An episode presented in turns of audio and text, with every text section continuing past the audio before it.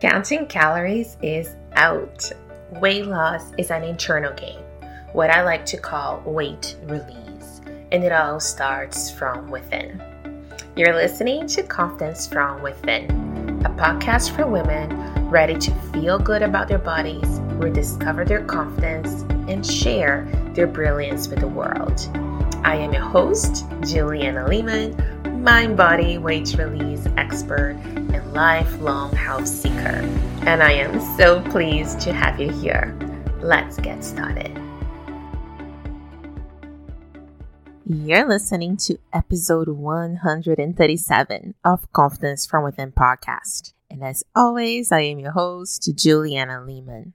And today I want to talk to you about the motivation fix, which is basically how I wanted to start reframing the concept of motivation, consistency, and staying on track on your mind. There's a simple fix, which is very much a tweak in how you understand what is going on and the perceptions we have around our foods and cravings and habits.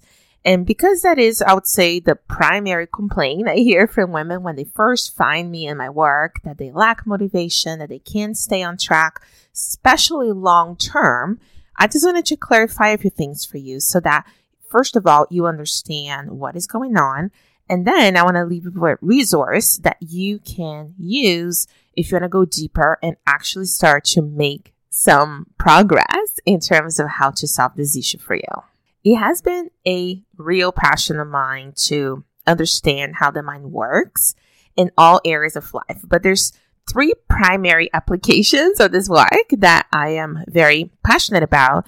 And the first one is really to help us release all these unhelpful labels.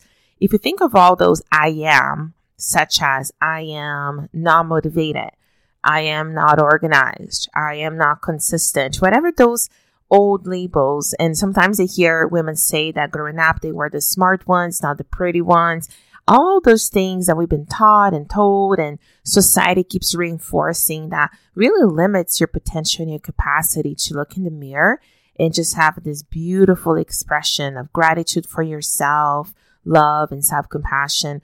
All those labels can be released. There's no need for them, even though a lot of our identity is often related to those labels. So understanding the mind and really digging deep and untangling some of those emotions, I think are, you know, uh, is a very helpful way to start dissolving and peeling off those labels from us. The second application that I really love to use mind and all this type of mindset work is really to drop the self blame. And that is really when self compassion starts to take place. And a lot of us women are I would say really good at putting others first and their needs. But When it comes to ourselves and what we want, wow, we were, we are usually so hard on ourselves, myself included. And that has been part of a big part of my journey for quite some time now, softening the self blame, softening those extremely high standards that I've had for myself and a lot of the clients I work with have for themselves too, and really start giving self quite a bit of compassion and really understanding that we are no different than everybody else that we take care of, that we also need some love and caring. And the last aspect, the last application that I'm very passionate about applying the concepts we talk on this podcast towards is really mastering your mind so you can love your body. And that very specifically ties in with my work in weight release, specifically for women over 40 because at that phase in our lives, our body does start to change. It's undeniable. Hormonal changes take place and things that used to work in our 20s and 30s don't seem to work anymore. At least not to the same degree, not to the same capacity. So really discovering this new version of you and really tapping into it and learning to love and accept it I think it's such a easier and more beautiful path towards midlife and really, of course, towards your postmenopausal years so that you can actually take all this wisdom that you've accumulated over the years and put it to good use as opposed to fighting your body, being afraid and not sure what's going on. So that is a big component of how this whole thing plays out for me. So where I would love to start today is really by just giving you some perspective here that when you feel I am not motivated, I am not consistent, or my life is so busy, I have no time to take care of myself and my health, all those things, all it is, there's nothing to blame, there's nothing to be ashamed of. All this information that you're getting back from your mind is your brain giving you feedback. Your body is giving you feedback and telling you whatever task that you're struggling with motivation and consistency is not currently important to you, period. And when I say this to women, usually this hits a little hard because like, what do you mean it's not important to me? My health is important to me. But that is the thing. If you're not doing something currently, it is not important to you yet. So let's just say that you want to exercise constantly and become really fit.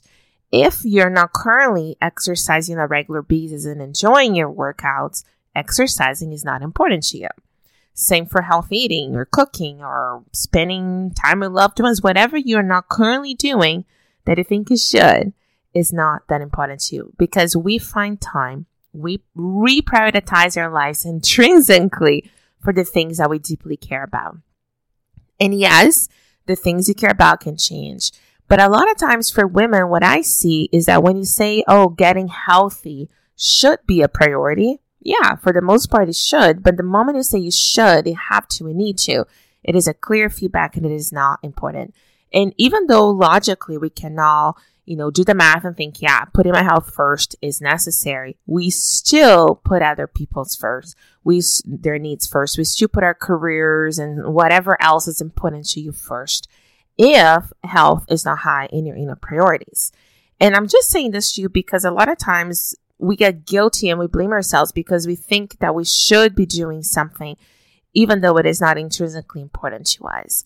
But if you want to move it up in your prioritization list and really start putting your health first, yes, there are ways. But we have to work with the mind as opposed to fighting it and blaming yourselves. And part of the work that I do is showing you if you're using the shoulds, have tos, and need tos, one, it's not that important to you. So how can we make it so? And applying my motivation formula or inner motivation formula is the way that I teach women in a repeatable way. So you can actually get clear what is important, what isn't, what you want, what you don't want. And then we tie it all in in this beautiful formula so that you can actually very clearly decide where do you spend your time every single day to get the best possible outcomes you want. I'll give a specific example here. But my motivation formula is essentially the combination of what is most important to you, what I call your inner priorities, plus getting clear on your core desires, which most women are not very clear on yet, minus your saboteurs. So when you look at this formula, equals endless motivation. So it's simple enough, but doing the digging in all those three areas is really where the work lies. And one of the mentors that I've been studying for some time now, Dr. Gabor Mate, he talks about guilt over resentment. And he says, if you feel guilty over something, he says, you're doing a great job. There's nothing worse than feeling resentful. It's bad for the soul. Because when you feel guilty, it means that somehow, even though we can dissolve the guilt further, but he says somehow feeling guilty means you're doing something for yourself. And that is better than doing something for someone else that you don't want to do and resent it. And so many women, when they start to feel guilt because you're entering midlife, you're starting to realize it is time to put your needs somewhere in your to-do list. They feel guilt and they think that's a bad thing, but in, in reality, it is not. You are now prioritizing yourself. So let me help you go all the way and do so by not having to feel the guilt as well as having so much energy and capacity for yourself then you still have lots left over to give to your loved ones, career, work, and so on. It is not you or them, is and. And to get to this, you know, place, there's a little bit of work we need to do to clean up some of that foundation, but it is definitely possible. And back to the motivation formula, when you look at it, so what I help women do is I would get clear on the first component of the formula, which what is important to you, your inner priorities. Then you look at the core desires, which for some is difficult because many women, and myself included, for majority of our lives, we never really asked what we really want. We often just do what we think we have to, need to, should, the duties of life or the path that has been quotations laid out in front of us. And stopping to ask and really contemplate, it is very interesting and it can really evoke a lot of emotions. And I would say guilt could be one of them, but like I just hopefully help you reframe with the help of Dr. Mate's work is that guilt is kind of like a very positive first step that you are actually putting your needs first. Now we just need to dissolve the back end of guilt, um, but you're going in the right direction. But the place that I spend the most time with clients is really dissolving those saboteurs because the saboteurs are kind of like sneaky and they come in sometimes and we don't really realize them. So I will give a specific example of looking at saboteurs and then how it actually happened in my own life. So about just over 10 months ago from the time I'm recording this episode to you, I decided to release alcohol from my life completely. And if you want to hear the whole story and the why and how I managed to do so, that is episode 110. I actually recorded a full episode about it. But just as it's relevant to this conversation here, what I decided to do is I chose to release alcohol. I didn't have to. And I decided to do it in a way that I didn't know, I did not want the releasing of alcohol from my life to be attached to my identity. I didn't want to be the person that never drinks or a person that I don't know, that's counting the days. I, I didn't want any of that jazz associated with it. I just wanted to choose to do it, prove to myself this process works, which it does, as well as have the freedom that if I ever wanted to in the future, I could change my mind. And I think that for me just really calms down. And I teach that to clients as well. We can always change your mind. Whatever choice you make right now doesn't have to be permanent for the rest of the days. Like it, it can't just be for as long as it serves you. And for now, not having any alcohol in my life serves me. Right now, the benefits of not having any of it in my system has been really positive. And the best part is that I did not have to compromise any of my social life. My husband still has a craft beer here and there. And if he goes to the store to get it, I can go with him and not have any triggers of seeing all the beautiful bottles of wine I used to drink around me. My parents live in wine country, and when we visit, all the restaurants are typically in wineries, and I can be in those, everybody drinking the table. I'm the only one with water, no problem.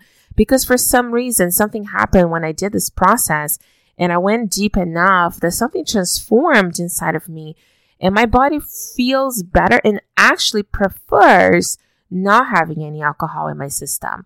It is not because I feel better than whoever drinks. It's none of that stuff that sometimes we attach ourselves to to hold on to dear life. It was a true intrinsic choice that my body at this phase in my life does not want any alcohol in my system. And that's that. And that's absolutely it it doesn't make me want to change that in others. Of course, women come to me wanting the same outcome, so we work on it.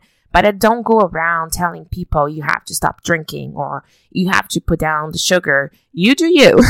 but if you do want help, either alcohol, chocolate, or I don't know, like chips, popcorn, fried food, whatever is your thing or things, it can be resolved. If you intrinsically want to for better health, for you know, just making positive changes in your life. So the one thing when it comes to saboteurs, and that is really where I did most of my work with alcohol as well, was really understanding what were the associations that I had with alcohol. Because the way that it works is that when we drink or eat something, we get the release of dopamine, which is an incredible neurotransmitter in our bodies that is associated with learning. So, for example, if you go to a restaurant and you have a meal that leads to food poisoning. That whole process, and it happened to me once, of getting really, really ill, like violently ill with food poisoning, will create this association in your body because we're designed to survive and avoid things that smell spoiled, that the body perceives as bad we may create this lifelong association to never want to eat at that restaurant again because the body almost has this visceral reaction remembering how it felt. And it may take you years, if in some cases ever, to be able to go back. Whereas if you had a meal, or let's just say that there's this family member that you loved very much and you used to eat cookies with that person, or sit down and watch TV with grandma and eat a bag of chips, whatever it is that you created a very positive association with, anytime that you either feel you're missing that person or you see that same bag of chips or cookies, it makes you think of that person. The association with the love and the beautiful experience you had maybe just enough to make you deeply crave that food or that drink or whatever the snack was. So associations through learning and dopamine is heavily involved in this process. It's, it's real. It's biochemical. It's happening in your body at all times. So part of uncovering the saboteurs is understanding what are those associations?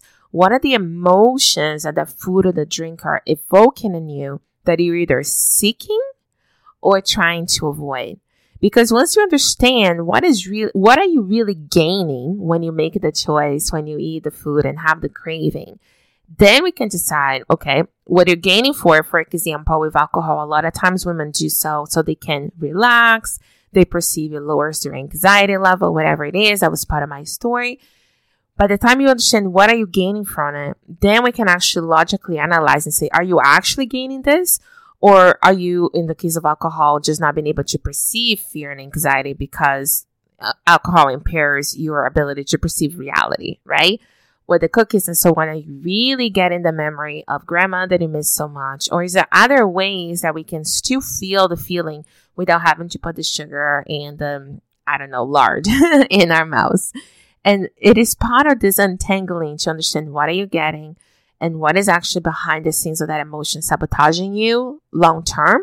Because we all can do something for 30 days and just push and stretch, but that is not sustainable. That is not changing the emotional patterns behind the scenes. And that is what I'm most interested in because I want you to have the freedom to not only decide to release the craving, but also to be able to be confronted with the food or the drink in front of you and truly decide and not have to have it to feel good or avoided and feel deprived and, and disappointed. I wanted to have the freedom to say, you know what? I may have a piece and just have a piece and not the entire box or entire bar. Or say, you know what? I actually don't want it. I'm good. And truly be good and content like I am now without alcohol in my life. So if this is interesting to you, I wanted to share a resource with you that is so good. And I will go through those three steps of the formula in much deeper detail to give you all the information you need. And that is my training, the motivation fix, completely free. And I'm really going to show you how to dissolve those cravings with ease, but also how to maintain consistency long term, especially if you're someone trying to release excess weight. So if you're interested in accessing the training, you can go to naturallyjoyous.ca slash motivation and then you can um, just register to get access immediately. And I'll also put the link in the show notes, but all you have to do is go to naturallyjoyous.ca slash motivation. And I'm more than happy to give you uh, free access to the training so you can get started on looking at your saboteurs, owning your desires, and really understanding how this formula fits your life. I hope you enjoyed today's episode, and I will catch you again next week. Thank you so much for listening to Confidence from Within. If you enjoyed this episode, take a screenshot and tag me on Instagram at naturally.joyous, and I will be sure to tag you back. I would also love for you to leave us a review on iTunes so you can help us support our show. Stay healthy and happy, and until next time.